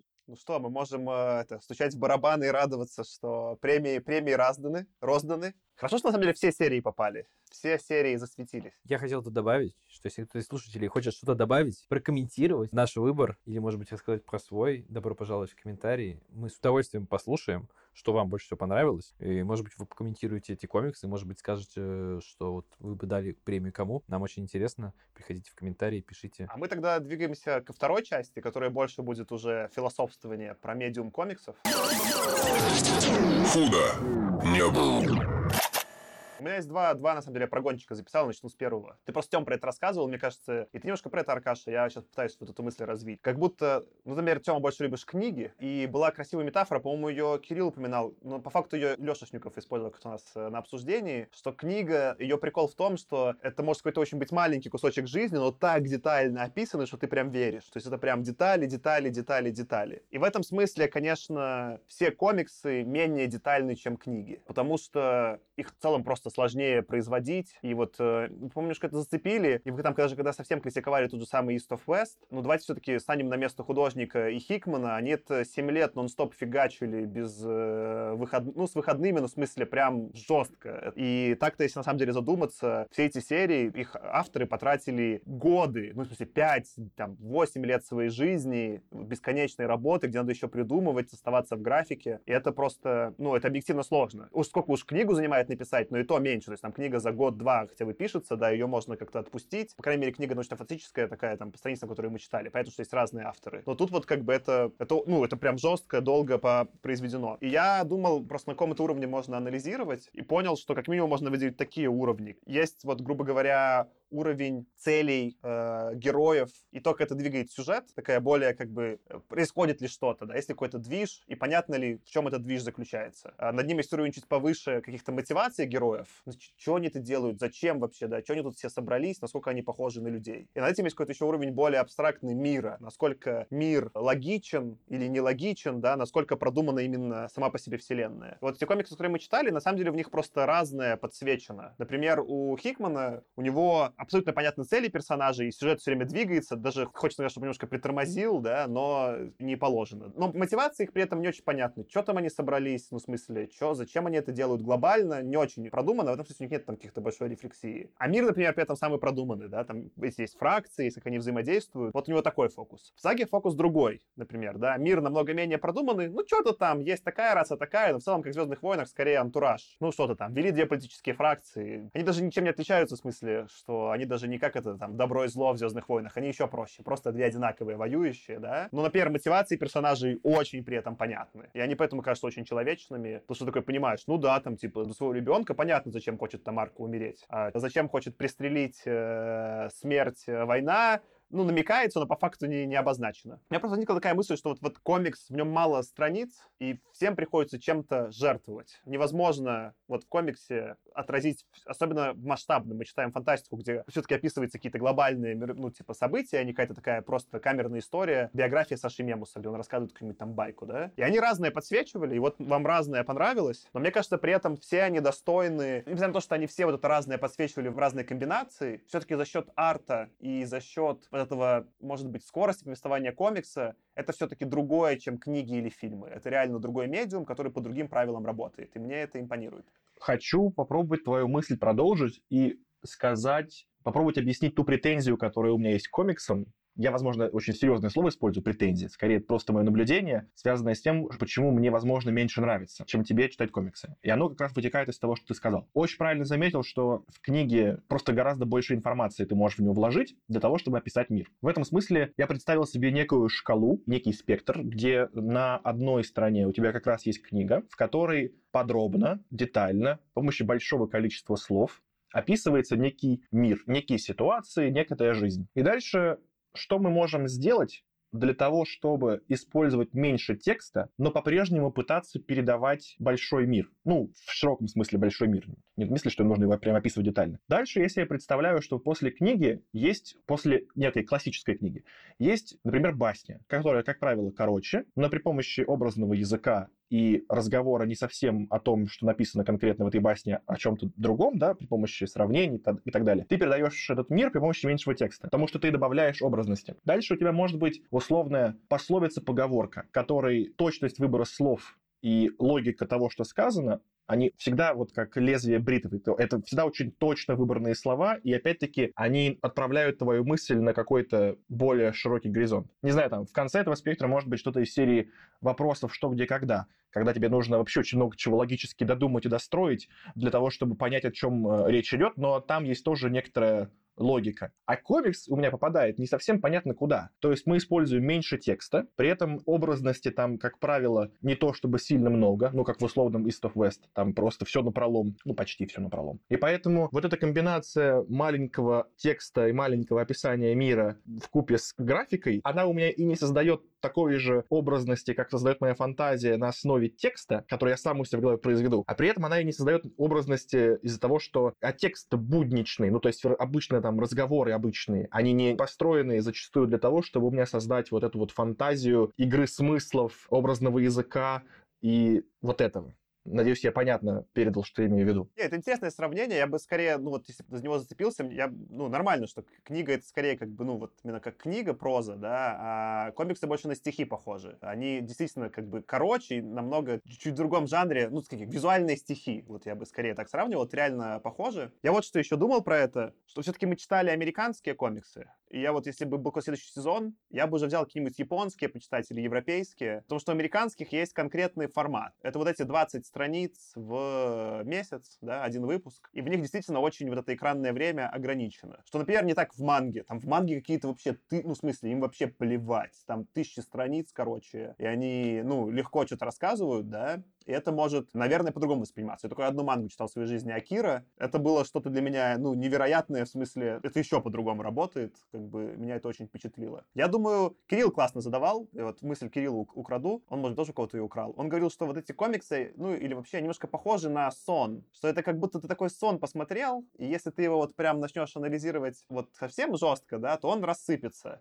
Но как сон, как вот какая-то, да, такая образная штука, он работает. И у меня комиксы, и, например, мультфильмы таким же образом, они такое место занимают. Они, понятно, что более абстрактные, может быть, да. И в этом смысле они, конечно, не претендуют на тот уровень философствования, на который претендует книга. Но для меня это все равно как-то очень значимо. Плюс я очень, ну, типа, визуал люблю. И для меня вот как бы визуальная информация, то, что я испытал какой-то катарсис, просто раскладывая картинки к Драготе, мне этого достаточно, в принципе, чтобы порадоваться жизни очень сильно. Я так немножко потроллю Артема. Скажу, что его претензии в целом, которые к комиксу как жанр, не то что претензии, замечания, да, которые он предъявляет, можно предъявить и к кинематографу. У тебя там тоже не то, чтобы ты за 1,5-2 часа, там 2,5 много слов успеваешь сказать. Там объем визуальной информации на единицу текста, пожалуй, даже еще там по соотношению еще больше перекошен в сторону визуальной информации, нежели чем, ну, в комиксах. Однако кинематограф, как медиум, он работает. Мне кажется, что все-таки там есть дело в том числе в непривычность. Надо как бы воспитать в себе, я не знаю, не воспитать, а просто принять некоторый формат. Если ты некоторый формат принял, то дальше это работает. Ну, то есть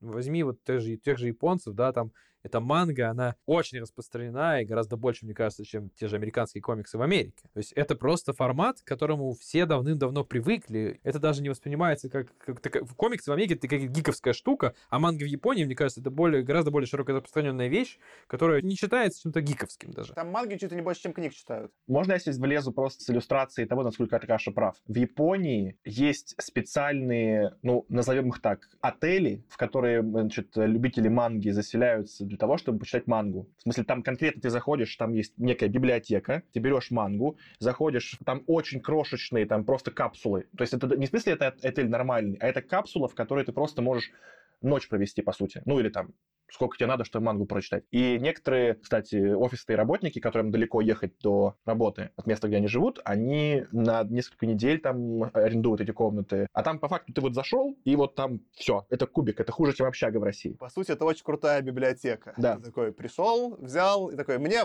нужен отпуск, чтобы дочитать что-нибудь там. Атаку на Титан. Там, ребят, это я без отпуска не справлюсь. Японский пример, мне кажется, показывает, что у тебя...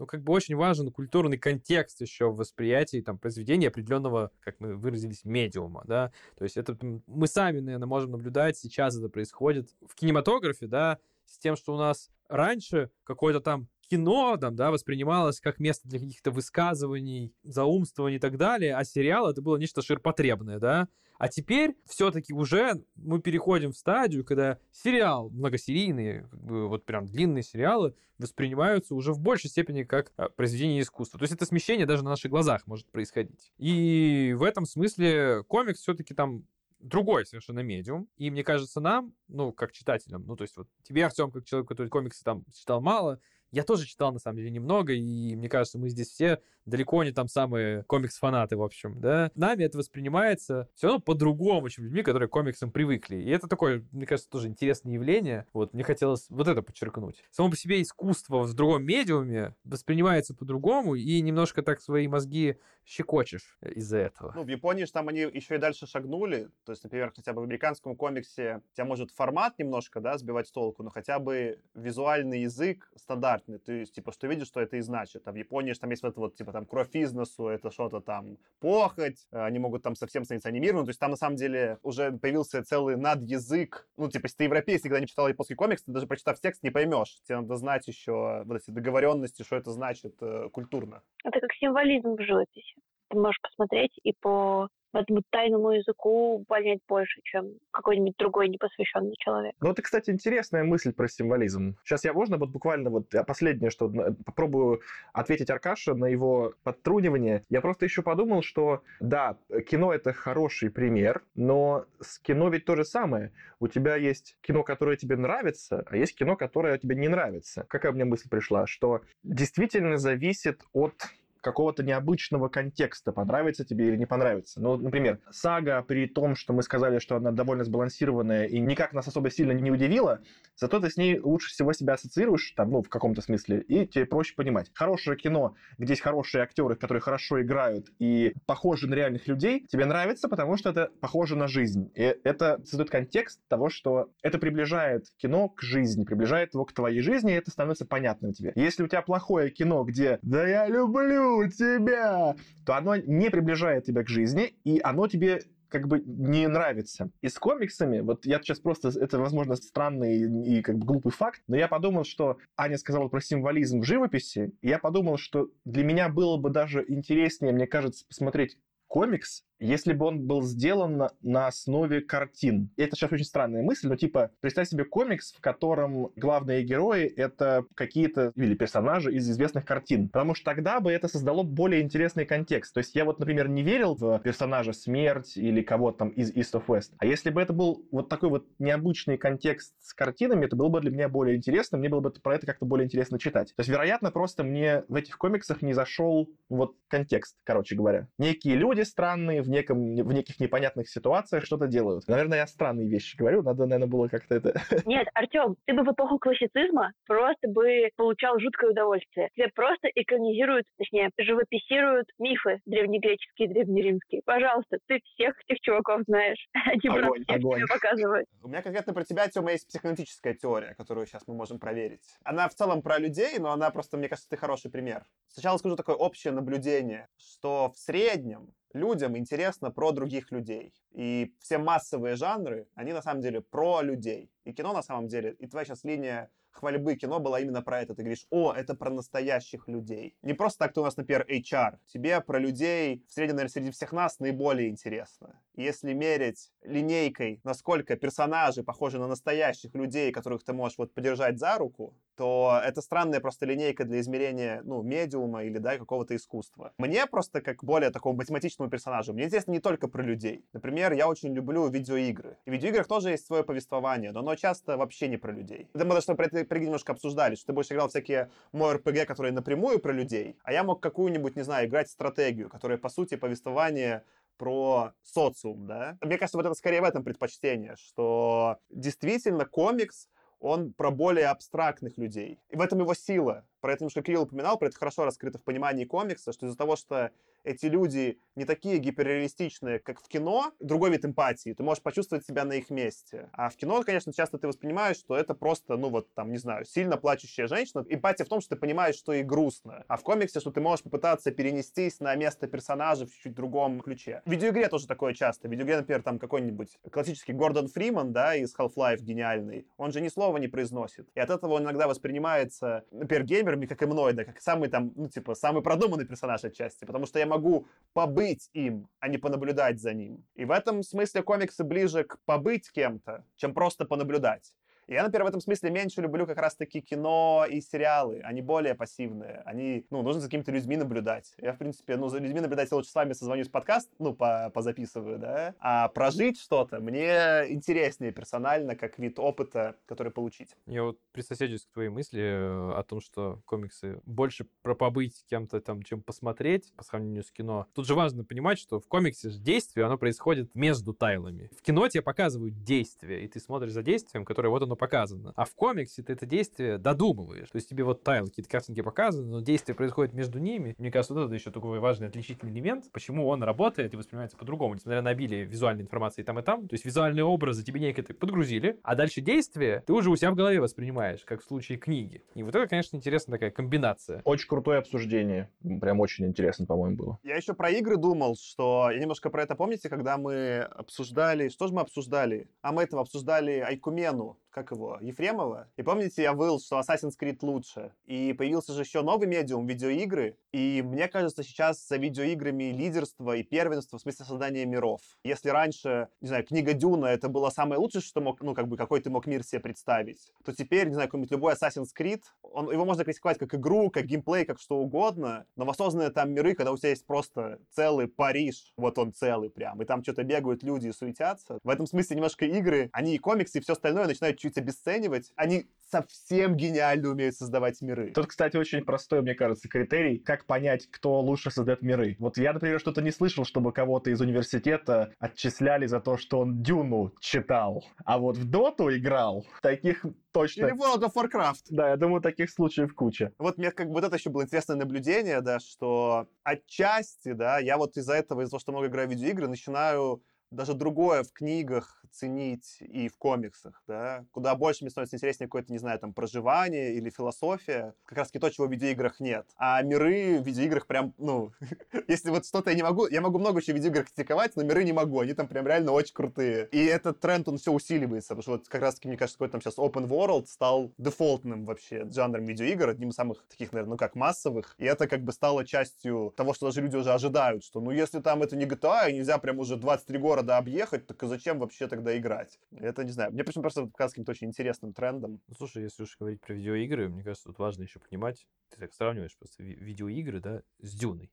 Но Дюну, не буду говорить, что Дюну каждый может написать, но Дюну все-таки написал один человек. Да, это большая, долгая работа, книгу написать это не просто так, писать это очень сложно, но Дюну написал один Фрэнк Герберт, и там Основание написал один Айзек Азимов.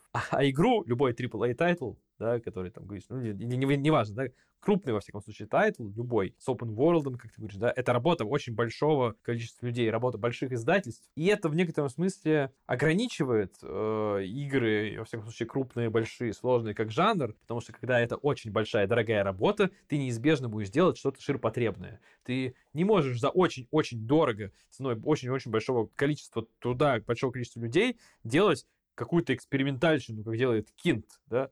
Кинт как бы один написал вот этот вот комикс, и он очень экспериментальный. Он зашел, и в играх таких экспериментов, ну, не может быть. В книгах очень много экспериментов, да, они не все выстреливают, большинство не выстреливает, но они есть. И в этом, как бы, мне кажется, там тоже отличие классических, да, назовем их так, жанров книги или комикса от того же вот видеоигр и, кстати, кино, потому что кино все-таки тоже сейчас, особенно вот там тоже крупное, дорогое кино, это в основном ширпотреб. Хотя, тем не менее, ну, есть кейсы, когда делается что-то экспериментальное, но этого, на самом деле, все меньше. Это очень крутая мысль. Я бы даже сейчас, когда ты сказал ее, я, знаешь, что отрефлексировал? Ну, понятно, что, например, в том, что мы читали, ты как будто уже немножко знаком с создателями. И в книгах тоже. Ты такой, как будто уже, вот, не знаю, мы там про Азимова, я думаю, мы уже примерно начинаем понимать, как он думает. Ты с конкретным человеком как будто уже, да, какую-то чувствуешь связь с автором, да, чего, например, конечно же, с фильмами нет, там, или там с видеоиграми. Есть авторские видеоигры инди. Даже, по-моему, советовал Return of Obra Dinn, ее там сделал один человек, Лукас Поп, такое бывает. Но, естественно, чем взрослее я становлюсь, тем больше для меня ценно, вот, когда, не знаю, когда я прочитал какой-то комикс, конкретно как Mind Management, я могу на него тут ругаться, да, но я считаю это время точно очень ценно проведенным. Я как будто с каким-то человеком пообщался, умным очень. И такого у меня нет, например, с фильмами и с видеоиграми. Я люблю миры, да, но в целом от того, что я какую-то из них не прошел или какой-то фильм не посмотрел, у меня вообще никакого... Ну, я не чувствую себя наполненным. То есть я чувствую себя прожитым, но не чувствую наполненным. А вот что от книг, как что от комиксов, особенно которые авторские, есть какой-то... Даже если мне не понравилось ужасно, я прям... Вот ты прям фигню сделал, но как будто, знаешь... Ну вот мы с ним лично поговорили, что он фигню сделал. И это почему-то очень важно для меня.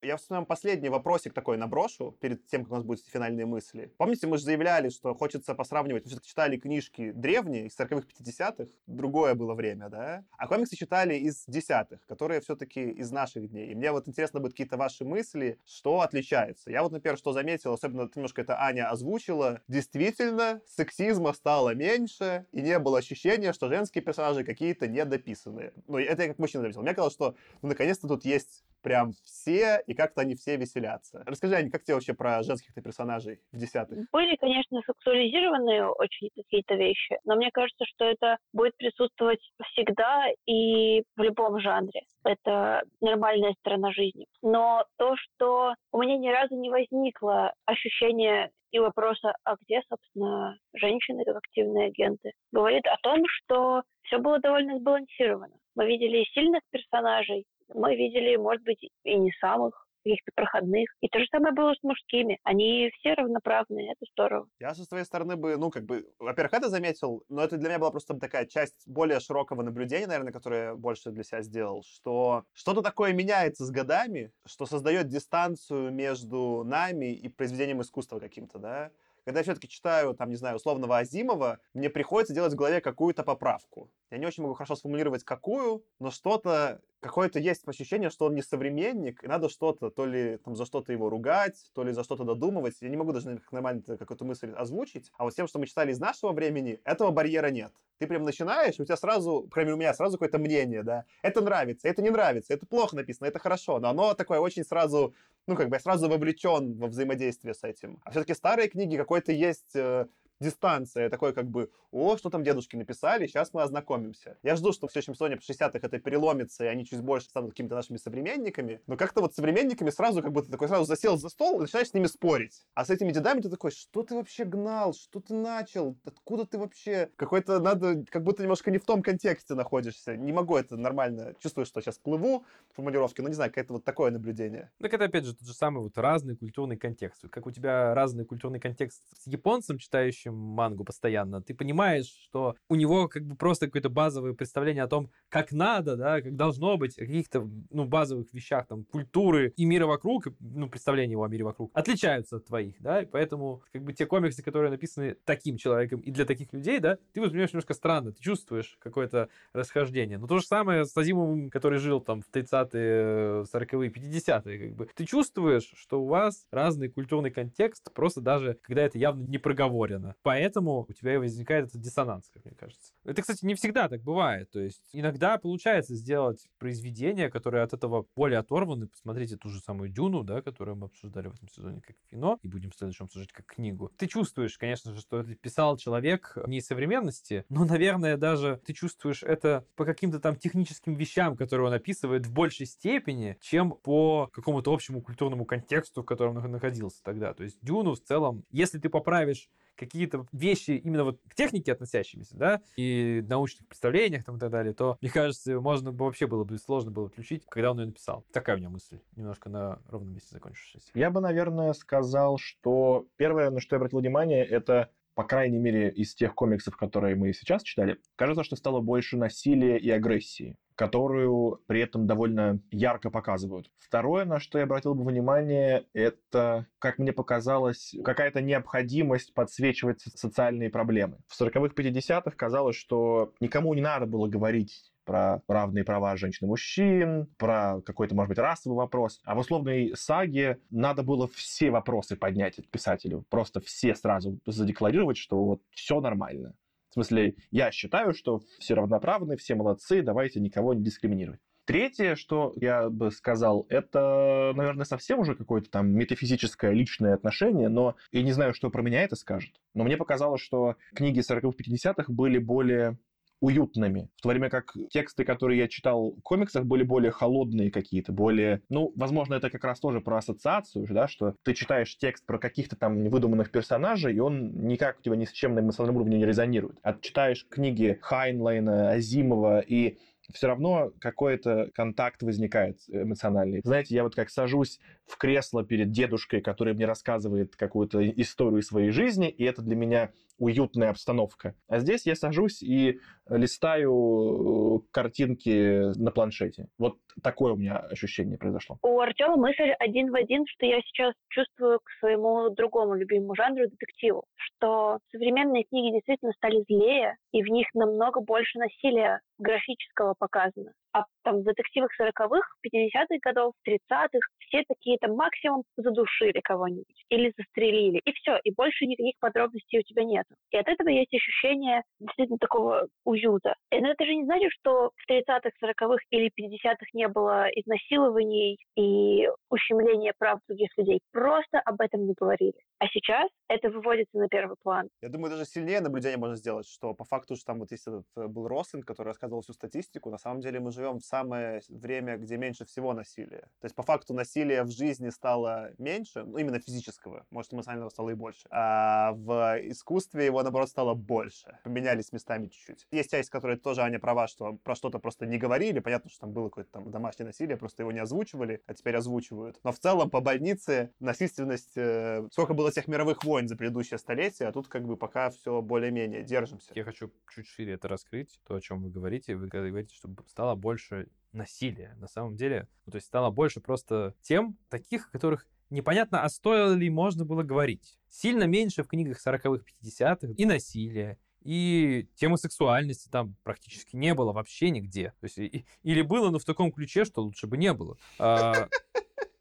И на самом деле те вопросы, ну, какого-то, знаете, разнообразия, да, там, не только в плане, там, гендерно-расового, например, разнообразия, да, но вообще самой концепции, там, что мы все, как бы, там, существуем вместе, но мы разные, да. Ее очень много, например, в той же саге, но такого очень мало поднимается в американской фантастике именно в 40-х, 50-х. То есть мы про это читали мало, про это почти не было. Ну, то есть я сейчас не буду говорить, что не было вообще, я сходу все не вспомню, но в целом, мне кажется, если обобщать даже, да, было меньше противоречивых каких-то вещей, выходящих на первый план и ярко освещенных в старой 40-х, 50-х фантастике. Она поэтому и была такой уютной, когда у тебя нет ничего противоречивого, все очень понятно, очень как надо. И, конечно же, такая атмосфера гораздо более уютная, когда тебя ничего не беспокоит. Но тут же другой вопрос, что правильно ли, что она тебя не беспокоит? Хорошая и литература, и вообще произведение искусства должно тебя в некотором смысле беспокоить. Где эта грань, да, между излишним беспокойством, когда доходит до какого-то безумия совершенного, когда ты вызываешь вот противоречивость ради противоречивости, как бы, когда начинается какой-то безумный кич ради кича, и где эта грань, непонятно. Но очевидно, мне кажется, хотя, может быть, опять-таки, нам это кажется таким с точки зрения нашего культурного контекста, а Азимов в 40-х казалось зачиненным совершенно другое, да. С точки зрения вот современной, даже не буду ее вообще, с точки зрения моей, в 40-х противоречивых тем было сильно меньше, чем стоило бы поднимать. Сейчас их, очевидно, стало больше, ну, и это вот и те темы, которые я уже назвал, и многие другие. Я сейчас такой, ну, этого не видно, слушайте, я прям сижу такой головой, киваю, типа, что, блин, вы все очень круто набросили, спасибо вам за прям философский получился выпуск, я очень доволен, прям круто. Что,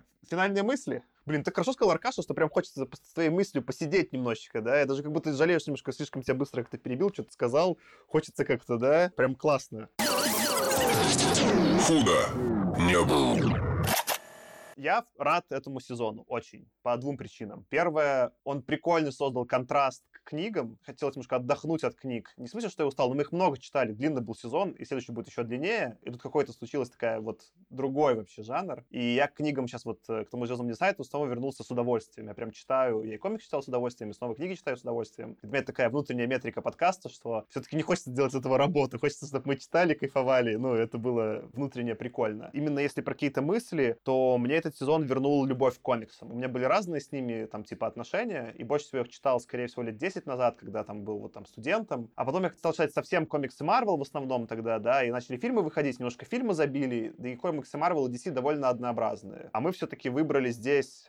Все произведения были так или иначе авторские. И крутые по художникам, и по писателям. Какая-то у меня прям, ну, любовь к комиксам вернулась. И я прям постараюсь теперь побольше читать комиксов. Каких-то... Как будто вот ты немножко, Таня, упоминала, когда рассказывала, какие ты комиксы читаешь, да? Что я как будто познал, что мир комиксов, на самом деле, так же широк, как и мир книг. Что есть много инди, есть какие-то вообще безумные просто истории. Просто как-то мое знакомство с комиксами началось все-таки с супергероики. И скорее, как раз таки, именно супергероики я больше и не буду практически читать. А читать буду какие-то вообще другие истории, которые, мне кажется, интересными и важными. Например, про кентавров. И только если ты, Аня, ссылочку прислешь, тогда, конечно, я прочитаю. Я не знаю, я не так много комиксов, Саша, как ты читала, хотя тоже во многом близкие вещи я читал к супергероике, хотя это все были какие-то такие уже немножко постмодернистские рассуждения о супергероике, потому что я не читал классических вот тайтлов там Marvel или DC много, то есть я читал какие-то большие события типа гражданской войны, но они все равно как отдельная такая история, без погружения в полный контекст вселенной, ты ее, ну, не можешь воспринимать, а мне почему-то все-таки сложно погружаться вот в какую-нибудь большую длинную историю там Бэтмена, когда разные писатели его писали, как-то теряется во многом,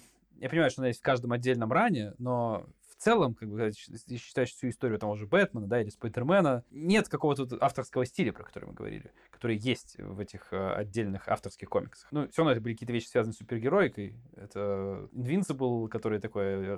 Ну, супергероика, но with a twist. Это The King The Boys, которые вообще уже, очевидно, сатира над супергероикой и какие-то подобные вещи. Ну, там, Preacher, который, наверное, супергероикой не является. Ну да, Preacher, это, наверное, уже из серии как раз близкой к этому. Если Preacher мне нравился по какому-то такому формату, вот, большой длинной истории, но авторской, отдельно рассказанной, то я очень рад, что почитал те тайтлы, которые мы здесь обсуждали. Я на них, наверное, ну, может быть, и наткнулся бы, но весьма вероятно не наткнулся бы и не сел бы читать, если бы мы не договорились их обсуждать. Разве что там про Сагу я вообще что-то слышал, про остальные, ну, может быть, где-то название видел, но глаз за это не цеплялся. И очень круто, мне кажется, что мы это почитали. Я очень доволен, на самом деле, да, то есть мы много ныли, ругались, но мы как бы всегда тут ноем ругаемся, потому что, ну, мне вот нравится ныть и ругаться, я не буду скрывать. Мне это просто нравится. Да? Но это не делает произведение плохим. То, что мы почитали в этом сезоне, прям очень классно. То есть, если говорить про фантастику 50-х и 40-х, да, где из того, что мы читали, там, получал какие-то премии, иногда было что-то, что сейчас выглядит уже откровенно не очень. И мы ругались, прям ругались. Сейчас то, что вы почитали в этом сезоне, оно все выглядит очень даже. Вот. Просто что-то чуть лучше, что-то чуть меньше, и что-то там кому-то из нас нравится больше, а что-то меньше. Но на деле, мне кажется, все это вообще очень высокий уровень, и я рад, что еще раз повторюсь, я рад, что все это почитал. Я сначала хотел сказать, что я не рад, что я это все прочитал. А потом я вот что-то начал так вот размышлять и решил вот какую метафору, значит, привести. Коль уж мы обсуждали, мангу, да, я тогда попробую продолжить через японскую культуру. Я буду смотреть на этот сезон так, как я смотрю на кусочек имбиря между двумя разными роллами. Нужно иногда освежить свои вкусовые рецепторы. И также я имбирь тоже люблю. Поэтому этот сезон тоже в какой-то степени я буду любить. Просто чуть-чуть другой любовью, чем предыдущие сезоны. С перчинкой получился для тебя сезон, да? Да. А мне просто нравится находить новые формы рассказа истории. Я люблю романы в письмах. Это тоже как бы не супер традиционный жанр. Или есть книги, которые есть типа глава, потом глава, глава, глава, и они между собой две разные истории рассказывают, а потом сходятся или расходятся. И комиксы — это просто другой способ рассказать историю. И мне нравится видеть что-то необычное. И комиксы позволяют это сделать. Класс. Я хотел, вот Артем такую аналогию задвинул. С кусочками имбиря сидел, думал, какой хоку сочинить. Про что-нибудь типа фантастику книжную читая, перерыва хочется иногда. Читаю комикс. Или что-нибудь вот такое, но не успел форму сложить, извините, но хотел на ходу сложить. Блин, Аркаш, это майк-дроп. Это все, это круто. Вот это идеальная концовка. Предлагаю слушателям все-таки сочинить складное хоку или хайку, правильно, по-моему, говорить, на самом деле, на тему того, чем мы решили этот выпуск. Кайф. Это был «Худо не было» подкаст. Спасибо, что нас дослушали. У нас будет небольшой перерывчик, а потом интро сезона про 60-е, как мы и ждали. С вами сегодня был я, дружелюбный Саша. Я, как всегда, Аркаша. Я... Какой там был веселый Артем, по-моему. Радостный Артем. Какой-то, в общем, Артем на позитивчике. И начинающая загорать Аня. Всем пока. Всем пока. Пока. Пока-пока.